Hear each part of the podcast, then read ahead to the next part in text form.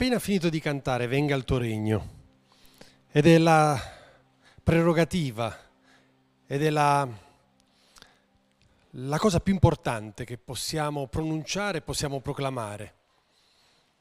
Però è anche la cosa più difficile, paradossalmente, da attuare, da realizzare, da concretizzare, da vivere ogni giorno. Vi ricordate domenica scorsa? C'è un tempo per piangere, c'è un tempo per ridere. Ci sono dei tempi che attraversano la, la nostra vita e sono tempi comunque accompagnati da Dio. Alcuni di voi magari settimana scorsa hanno pianto o almeno hanno passato una settimana da, da pianto o da piangere. E sapete, il Signore vi ha, vi ha guardato con compassione, vi ha continuati, continuate, continuati a guardare con amore e in qualsiasi momento di questa settimana tremenda vi ha detto in fondo io sono qui vicino a voi, io sono qui vicino a te, anche se stai piangendo, anche se la settimana è, come dire, una settimana quasi da, di quelle da cancellare. La stessa cosa a chi invece magari settimana è, ha passato una settimana a ridere, felice. Anche questi, il Signore vi ha guardato con eh, apprezzamento. Probabilmente avrà sorriso anche lui e avrà detto guarda che anche nel tuo momento bello io sono vicino a te. Perché noi abbiamo bisogno di Dio nei momenti brutti e abbiamo bisogno di, di Dio nei momenti belli. E spesso questo facciamo fatica a realizzarlo. È logico aver bisogno di Dio nei momenti brutti. E non è logico aver bisogno di Dio nei momenti belli. E qui il nemico si diverte. Si diverte perché pizzica la nostra razionalità, pizzica la nostra umanità eh? e, come dire, mette un po' il dito nelle nostre piaghe. E lì si diverte, perché il suo divertimento scaturisce dal fatto che la sofferenza in noi diventa ingestibile. Ma andiamo avanti. Oggi voglio parlarvi di un, di un, inizio. Federica ha detto che domani sarà un inizio per tanti. Per i genitori potrebbe essere un inizio felice. Finalmente a scuola. Eh? Shaki, fuori di casa, vai alla... ci rivediamo oggi pomeriggio alle 4 e finisce lì. Per alcuni figli magari è un inizio drammatico, dici ma come? È già finita l'estate, è già passata la vacanza, è già passato il periodo particolare. Altri invece magari non sono toccati direttamente con la scuola e domani mattina si accorgeranno che c'è più traffico. Per andare al tuo posto di lavoro ci metterai 5-10 minuti in più. Aumenta lo stress per tutti. C'è un nuovo inizio. Per tanti anni e ancora adesso un po', l'inizio della scuola per me ha sempre marcato l'inizio dell'anno. C'è chi fa la festa il 31 dicembre, diciamo, e te qua, festeggiamenti, il calendario, il primo gennaio, il primo giorno dell'anno. Per me è stata un... Per me l'inizio dell'anno era quando si ritornava a scuola. E non ci sono mai tornato con gioia a scuola io. Era sempre una sofferenza, dicevo, oh, Ok, l'unica soddisfazione è quella di dire vabbè dai, vedo la fine. Eh? Ogni anno, ammesso che quello precedente l'avessi superato, vedevo la fine. E dicevo ok, sta arrivando la fine, prima o poi avverrà la fine. Poi magari diventi grande e tutto e quasi rimpiangi un po' i tempi dietro. Eh? L'inizio di qualcosa implica per noi sempre una situazione di stress Sapete, lo stress non è per forza negativo, eh? Lo stress è quell'agitazione, adesso devo fare, ho comprato tutto, ho fatto la spesa, ho fatto questo, ho fatto quell'altro, e come ho programmato la settimana, e come farò questo, come farò quell'altro, e poi c'è da una parte la, la, le belle aspettative, da un'altra parte ci possono essere le preoccupazioni, sì perché inizia qualcosa di tutto ma poi andrà come io sto pensando che vada, ma poi riuscirò a far fronte a tutti i bisogni che, e quindi c'è una situazione di stress che si agita fortemente dentro di noi. Ma voglio andare adesso nella parola di Dio al libro di Giosuè. e leggiamo insieme un momento della storia del popolo di Israele. Giosuè capitolo 3, leggo dal versetto 7. Il Signore disse a Giosuè, oggi comincerò a renderti grande agli occhi di tutto Israele, affinché riconoscano che come fui con Mosè, così sarò con te. Tu darai ai sacerdoti che portano l'arca del patto quest'ordine. Quando sarete giunti alla riva delle acque del Giordano, vi fermerete nel Giordano. E Giosuè disse ai figli di Israele, avvicinatevi e ascoltate le parole del Signore vostro Dio. Poi Giosuè disse, da questo riconoscerete che il Dio vivente è in mezzo a voi e che egli scaccerà certamente davanti a voi i Cananei, gli Itti, gli Ivei, i Ferezei, i Girgasei, gli Amorei, i Gebusei. Ecco, l'arca del patto del Signore di tutta la terra sta per passare davanti a voi e per entrare nel Giordano. Prendete dunque dodici uomini fra le tribù di Israele, uno per tribù, e non appena i sacerdoti che portano l'arca di Dio, Signore di tutta la terra, avranno posato le piante dei piedi nelle acque del Giordano, le acque del Giordano, quelle che scendono dalla parte superiore, saranno tagliate e si fermeranno in un mucchio.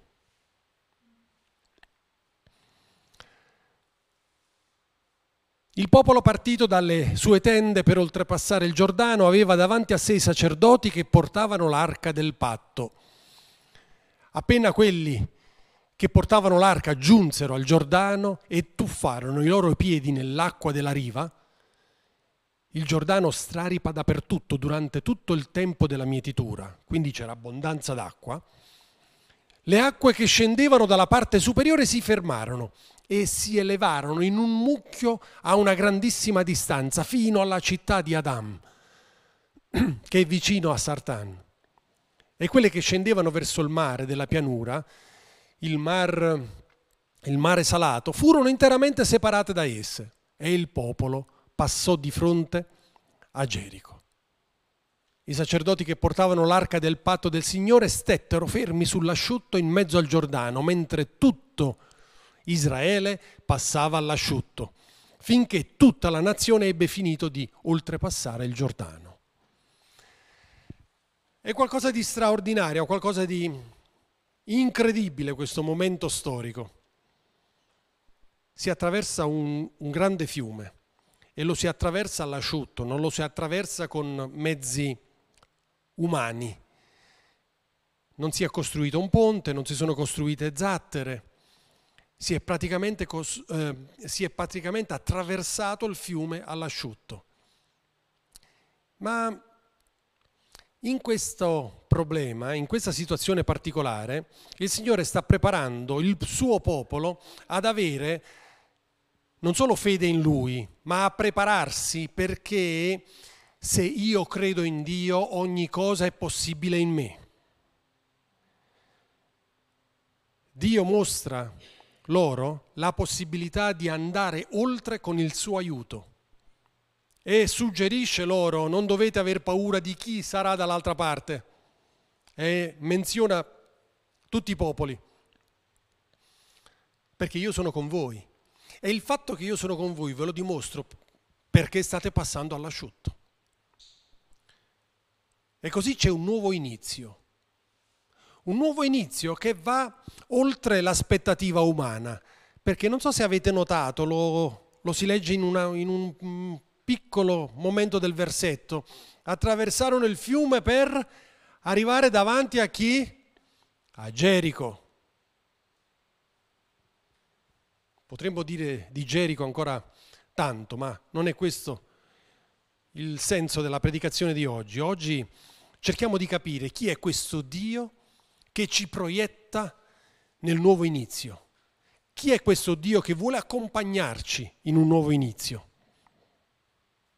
Il nuovo inizio, abbiamo detto prima, può essere sì, l'anno che inizia a scuola, tutti i ragazzi che vanno a scuola. Il nuovo inizio vuol dire che magari è il cambiamento che c'è stato nella mia vita, un nuovo posto di lavoro, una nuova situazione familiare, nuova, un nuovo obiettivo che ho davanti, situazioni particolari che ho vissuto e che mi riproiettano in un nuovo inizio.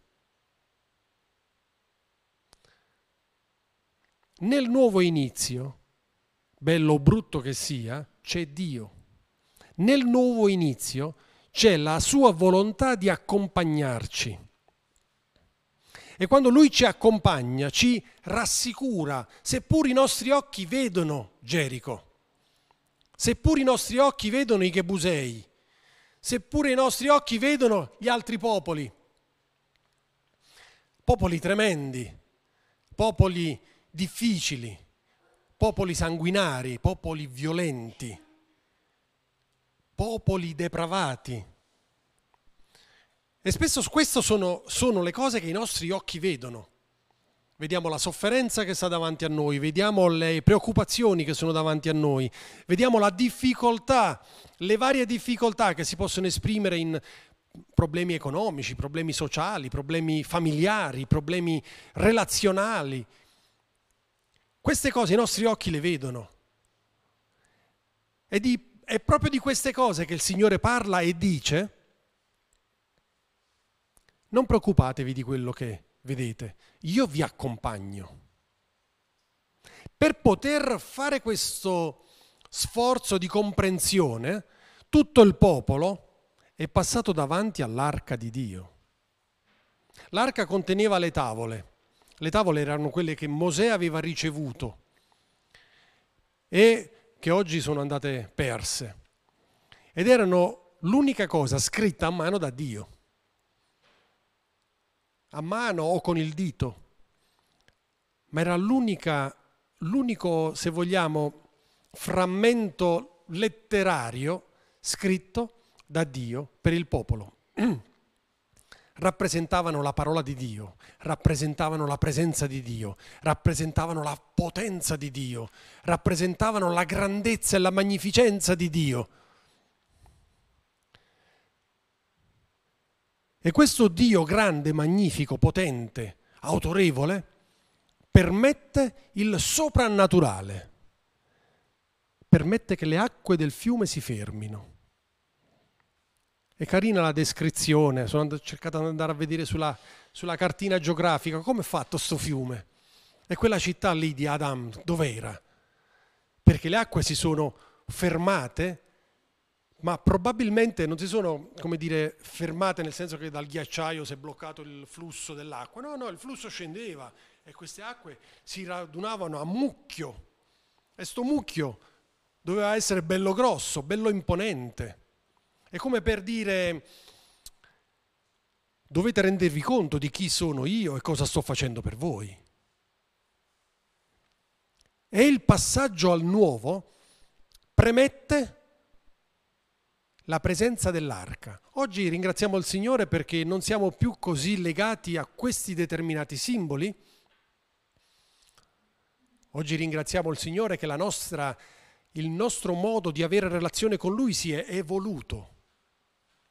Perché noi siamo a, ci siamo un po' avvicinati a Lui, ma soprattutto Lui si è avvicinato a noi. Oggi non abbiamo più bisogno dell'arca e delle tavole della legge. Oggi abbiamo bisogno di Gesù,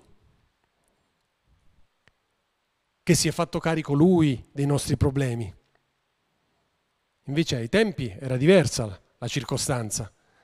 E quindi nel nuovo che sta iniziando, dov'è la tua arca? Dov'è tua, le tue tavole della legge? Dove sono? Dov'è la tua relazione con Dio? Dov'è il contatto che hai con il Signore? Perché Ricordati che per affrontare il nuovo devi passare anche tu un fiume, devi passare un Giordano, devi passare qualcosa di incredibile perché avere a che fare con Gesù Cristo non è facile. Avere a che fare con Gesù Cristo richiede un po' di disciplina interiore, e cioè la sua, il suo, eh, la disciplina interiore che ci spinge a cercarlo. La mia ricerca di Gesù dov'è? La ricerca della, dell'amore che Lui ha riversato per me affinché si compiano in me i piani che Lui ha disegnato, dov'è? Cosa ne faccio di questo? Perché per passare il mio fiume ho bisogno di realizzare questo. Perché in questo momento che lui mi dirà, guarda, passa il problema, ma non aver paura di quello che c'è di fronte. Ma quanti di noi avrebbero passato il Giordano consapevoli di ritrovarti davanti a Gerico? Gerico era una fortezza inespugnabile. Gerico era una città arrogante, una città presuntuosa, perché faceva sfoggio della sua forza. Nessuno mi batte. Una volta avevo letto che nelle mura di Gerico erano stati sepolti e sacrificati dei bambini, affinché questa sorta di sacrificio rendesse le mura in, eh, in, eh, impenetrabili. Pensate un po' che gente che doveva abitare là dentro. E io devo passare il fiume per ritrovarmi davanti alla città di Gerico? Passare il fiume per ritrovarmi davanti a un muro che se alzo la testa faccio fatica a vedere dove finisce? A mani nude? senza avere nessuna strategia militare, strategia politica, strategia economica per poter dire ok, arrivo lì, racconto due o tre cose giuste, buone idee, van e vinciamo tutto. La grandezza, la grandezza e la potenza di Dio sono proprio legati a questi aspetti che dipendono da noi e da Lui, ma soprattutto da noi.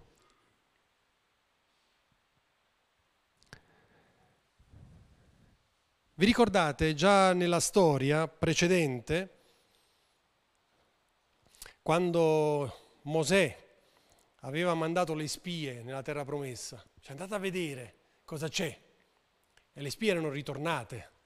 E le spie avevano detto, eh, te, c'è un'abbondanza incredibile e per dimostrare dell'abbondanza incredibile avevano portato delle prove. Si racconta di una sorta di ramo sul quale c'erano dei grappoli d'uve, facevano fatica a portarlo due persone in spalla. Cosa saranno stati? Grappoloni, ogni chicco d'uva sarà stato come un'anguria, non lo so, come posso immaginare cosa stavano trasportando. Per dire l'abbondanza e la grandezza di, quella, di quel territorio, la qualità che c'era in quel territorio, ma Cosa prevalse? Prevalse il fatto che i loro occhi, o almeno i loro di alcuni, perché Giosuè e Caleb non avevano esitazione, gli altri dissero, sì, però aspetta, noi abbiamo visto anche chi coltiva l'uva, pezzi di uomini grandi così e che menano da paura. Abbiamo visto la forza, la, la, dire, gli armamenti che hanno. Abbiamo visto tecnologie alle quali noi non siamo abituati nel deserto, che non conoscevamo prima. Non credo che riusciamo a prenderci questo territorio. Il Signore si offese perché in fondo rifiutarono il suo aiuto. Non solo, ma rifiutarono di accettare la visione che lui e i piani che lui aveva disegnato per loro stessi. Quando tu rifiuti il piano che Dio ha disegnato per te, lo stai offendendo. Quando tu fai finta di non ascoltare la sua voce, lo stai offendendo. Quando tu innalzi la tua voce sulla sua, lo stai offendendo. Perché i suoi piani sono perfetti. E spesso noi cosa facciamo? Ci sopraeleviamo al di sopra sua, del suo piano perfetto e ci mettiamo del nostro. A quei tempi lì, averci messo dell'oro gli è costata la vita a tutti. Il Signore ha detto ok, tornate nel deserto. Camminate, cercate di capire chi sono prima di ritrovarvi in questa situazione qui. Non ce l'hanno fatta a capire chi erano, perché sono morti tutti sono le loro generazioni, a parte Giosuè e Caleb, che poi sono passati alla terra promessa. Il nuovo inizio non deve spaventarci più di quel tanto, perché Dio è con noi. La priorità del nuovo inizio, qualunque esso sia, è dettata dal fatto che io passo a fianco all'arca di Dio. Sto usando una metafora anch'io oggi. Ai tempi no, non era una metafora, ai tempi sono passati a fianco all'arca. Oggi affrontare il domani senza avere relazione con Dio è follia, perché faremo come gli altri. Un occhio vedrà la grande bellezza che c'è nelle idee che ho, nei pensieri che ho, in quello che posso conquistare, in quello che posso fare, ma l'altro occhio vedrà tutti i difetti che ho io e l'altro occhio vedrà tutte le cose che mi spaventano. E quando i due occhi si consulteranno per dire allora cosa facciamo? La risposta sarà stai fermo. Aspetta un altro anno. Riposati, recupera, cerca di fai nuovi piani, fai nuovi progetti. Rinuncia. Oggi spesso non diciamo nemmeno rinuncia, diciamo aspetta, usiamo un termine un po' più diplomatico, meno... Eh? Non sappiamo dire caspita, ho rinunciato, che vigliacco. Oggi diciamo, eh no, ho deciso di aspettare perché in fondo, eh, sì, mm, c'è tempo, eh? c'è tempo per andare oltre, poi dobbiamo prepararci bene, eh? dobbiamo studiarla bene. Perché piuttosto non dici me la sto facendo addosso? Perché piuttosto dici non so che pesci prendere? Perché piuttosto non usiamo un linguaggio reale che dice caspita, e Dio dove lo metto? Perché non riesco ad avere quella fede? Perché non riesco ad avere questa relazione forte con Lui? Eh no, noi siamo diplomatici, diciamo, eh aspetta, ci ripenso settimana prossima. O poi, sì, devo ricaricarmi. Eh, come dire, eh? Dico sempre, ogni tanto quando tu vai dal medico, perché non ti senti bene, vai dal medico e cosa fai? Gli racconti quello che hai, mica fai finta. Come vai? Eh, sì, proprio ieri non ho avuto la giornata migliore, però. Eh? Cioè, ma perché sei venuto? Ma so cosa io volevo parlare un po' con te, volevo dirti, sai, ieri un po', eh? Quando andiamo dal medico invece ce l'abbiamo, siamo terrificati.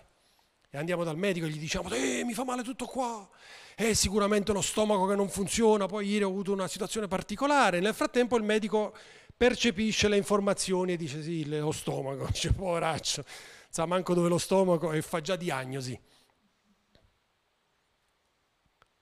E la stessa cosa è con Dio. Se andiamo da Dio dobbiamo presentarci in maniera onesta. Da Dio dobbiamo andarci così come siamo, perché prima di tutto Lui sa già tutto. Secondo, conosce ogni, nostro, ogni nostra piccola ombra, ogni nostro piccolo. Eh? E terzo, perché vuole aiutarci. Perché vuole aiutarci a superare le questioni. Vedete la cosa interessante è che Dio fa passare il popolo attraverso il fiume.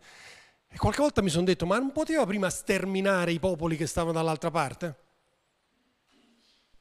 Prima radere al suolo il Gerico e poi dopo dire a Giosuè, Giosuè vai, piglia tutto perché è roba nostra. No. Alle volte è così. Alle volte tu puoi dire, ma quanto è dura la vita che sto vivendo?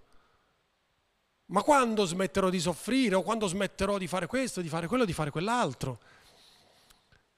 E allora entra dentro di noi la nostra difficoltà a reagire perché i problemi che sono davanti a noi sono grossi. E perché? Perché c'è quell'accanimento nostro a risolvere tutto con la nostra mente, con la nostra ragione. Quando ogni tanto sarebbe buono, fermati un attimo, chiuditi nella tua stanza, non leggere, chiuditi nella tua stanza e piangi. Fermati una volta davanti a Dio e digli chi sei veramente. Fermati una volta davanti a Dio e digli non ce la faccio da solo, non ce la faccio e non so nemmeno come potercela fare con te. Se non passi davanti a Dio, affronterai il domani senza Dio, ma non perché Lui non c'è, ma perché tu dai dimostrazione di non voler, non voler avere a che fare con Lui. E allora Giosuè aveva, dato, aveva preso gli ordini di Dio e li aveva eseguiti alla lettera. Prima andrà l'arca nel fiume e quando loro ci avranno messo i piedi dentro, e allora succederà l'incredibile, succederà che l'acqua si fermerà. E quando l'acqua si fermerà, allora il popolo passerà davanti, a fianco all'arca e attraverserà il fiume. Domani inizia qualcosa di nuovo per te, qualunque cosa sia. Cerca Dio e assicurati che la tua relazione con Lui sia reale per poter affrontare la Gerico che sta di là del fiume. Altrimenti davanti al problema crollerai, davanti al problema verrai meno. Lo scopo di Dio non è quello di spaventarci al punto tale da poter camminare tutti con Lui. Ricordatevi che la capacità, no la capacità, la pretesa che abbiamo avuto di conoscere il bene e il male e la pretesa che abbiamo avuto del libero arbitrio rimane. Siamo liberi. Siamo anche liberi di non seguire Dio. Siamo anche liberi di non amare Dio. Ma se poi arrivi davanti a Gerico e sbatti il naso, eh, sei libero di distruggerla la città. Dice allora Roby, pianta testate, vedi se tiri giù il muro. Elabora tu strategie per, perché sei libero. Noi siamo liberi di fare da soli. Ma la storia ci insegna che da soli non ce la facciamo. Non riusciamo. Allora perché non apprendere la mano di Dio che ci ama? e che ci dice ma chi hai? Gerico davanti? A sapere, ti faccio vedere io Gerico. Chi c'hai davanti? Quei criminali dei Gebusei e quei pazzi di... Eh, stai tranquillo, io sono con te. Ricordati che io sono il creatore di tutto. Il concetto di proprietà privata non esiste per Dio. Quello è qualcosa di nostro, qualcosa di soci- sociale, tra virgolette. ma tutto quello che noi guardiamo con i nostri occhi, dove ci muoviamo, l'aria che respiriamo, i pensieri che vengono nella nostra mente, ce n'è solo uno che governa tutto ed è Dio. E se noi afferriamo la sua mano e camminiamo con Lui, allora Lui governerà insieme a noi. E noi insieme a Lui. E allora Gerico non farà più paura. E allora i problemi che da domani o che da oggi o che da ieri stiamo cercando di affrontare non sono più tali. Non sono più tali da bloccarci. Ma alle volte abbiamo bisogno anche noi di passare attraverso questi problemi, altrimenti sapete cosa ci sfugge a noi? Chi siamo. Vo- alle volte la, fo- la sofferenza ci dice chi siamo. Se io non avessi mai sofferto nella mia vita, forse non avrei nessuna idea del bisogno che ho di Dio. Se io non avessi mai sofferto nella mia vita, non avrei raggiunto grandi risultati o mediocri risultati. Se io non avessi studiato la, i promessi sposi e la storia, io oggi non avrei avuto la maturità. E vi posso garantire che di Renzo e Lucia me ne poteva fregare più di niente. Ma ho dovuto studiarli. E ho dovuto fare il mio sacrificio. Ho dovuto fare il mio sacrificio perché, sai, ogni tanto cercavo di leggere un capitolo, ogni cinque capitoli ne leggevo uno, no? per dire, poi facciamo, sarà come una telenovela, no? Eh? E poi in fase di interrogazione i, alcuni dettagli che mi erano sfuggiti perché non avevo letto i capitoli intra, tra il primo e il quinto, tra il quinto e il quindicesimo, tra il quindicesimo e il ventesimo, poi andavi all'ultimo per dire, vabbè, poi la storia è finita bene, andate tutti bene, che bello. Mm. Se non c'è sacrificio, non hai nessuna idea di chi sei. Se non sei disposto o se non sei disposta al sacrificio, ti stai ingannando, ti stai illudendo. E l'illusione che provochi a te stesso o a te stessa ti allontana da Dio. E davanti a una Gerico sarai sempre più sola. Sarai sempre più sola fino a che sarai vittima della stessa città. Perché poi il nemico non è sempre disposto solo a guardarti eh? e a godere del fatto che magari le cose ti stanno andando male, ma a un certo punto si avvicina e comincia pure a mordere. E lo fa sempre quando siamo nel momento più difficile.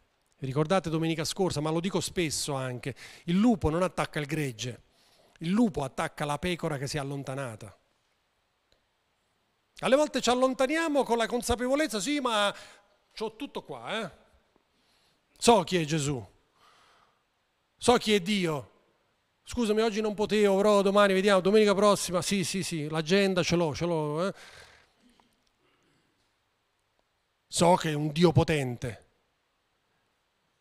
E allora faccio da solo per un attimo, non è un problema, tanto torno quando voglio, faccio quando voglio, faccio quello che è cosa succede? Succede che il lupo sorride e al momento giusto dà il morso giusto. E lì non c'è più possibilità di recuperare il gregge per dire aspetta un attimo, avvicino un po' al gregge. Eh? Perché mentre faccio questo sforzo qui magari arriva per la seconda volta il lupo e morde pure l'altra gamba. E probabilmente al, al gregge non ritornerò più. Ma questo non deve succedere. Questo non deve succedere. E allora impariamo a cercare di capire quello che sto vivendo e cerchiamo di capire quello che sto vivendo in presenza di Dio, perché il Signore me lo spiega, perché il Signore mi aiuta in questo, perché il Signore mi accompagna in questo. Ognuno di noi passi il suo Giordano il più presto possibile Ognuno di noi decida di muoversi a prescindere da quello che i nostri occhi guardano, da quello che i nostri occhi vedono. Se il Signore mi dice di andare, io vado, il Signore mi accompagna. E tutto questo scaturisce dalla relazione che io ho con Lui. Non isoliamoci, rimaniamo una Chiesa perché nella Chiesa si è forti, nella Chiesa c'è l'amore, nella Chiesa c'è la compassione, nella Chiesa c'è l'ascolto, nella Chiesa c'è la, la mano tesa. Nella Chiesa c'è il parlare di Dio che passa attraverso di noi. Non deve per forza essere una parola profetica che cade dal cielo perché Dio ti parli. Può essere l'incoraggiamento di un fratello di una sorella, può essere una telefonata di un fratello o di una sorella, può essere un WhatsApp di un fratello o di una sorella. Questa è la realtà alla quale siamo chiamati per poter avere interazione, in, in, interazione costruttiva con Dio. Il Signore ci benedica, il Signore ci dia la forza per non aver paura e godiamoci la passeggiata all'asciutto nel fiume, perché poi un giorno la racconteremo. Vedete, il Giordano, come l'hai fatto tu a nuoto, io a piedi. Hai camminato sull'acqua? No, a un certo punto l'acqua si è tolta, sono passato all'asciutto. Abbiamo bisogno di raccontare anche queste cose.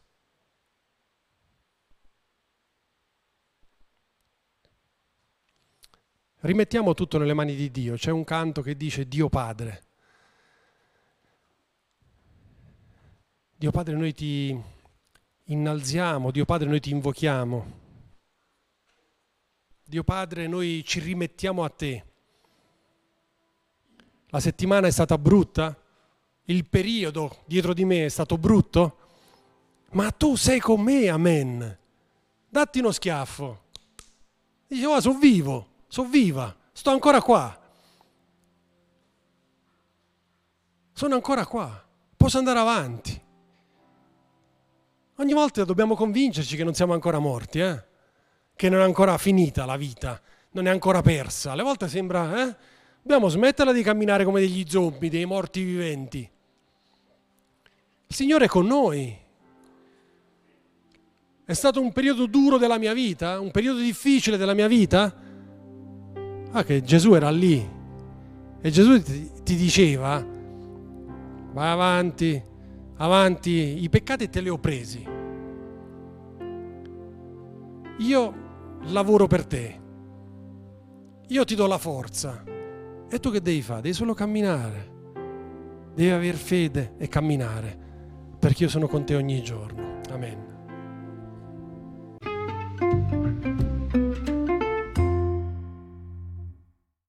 Segui le informazioni su www.cepparbedo.ch.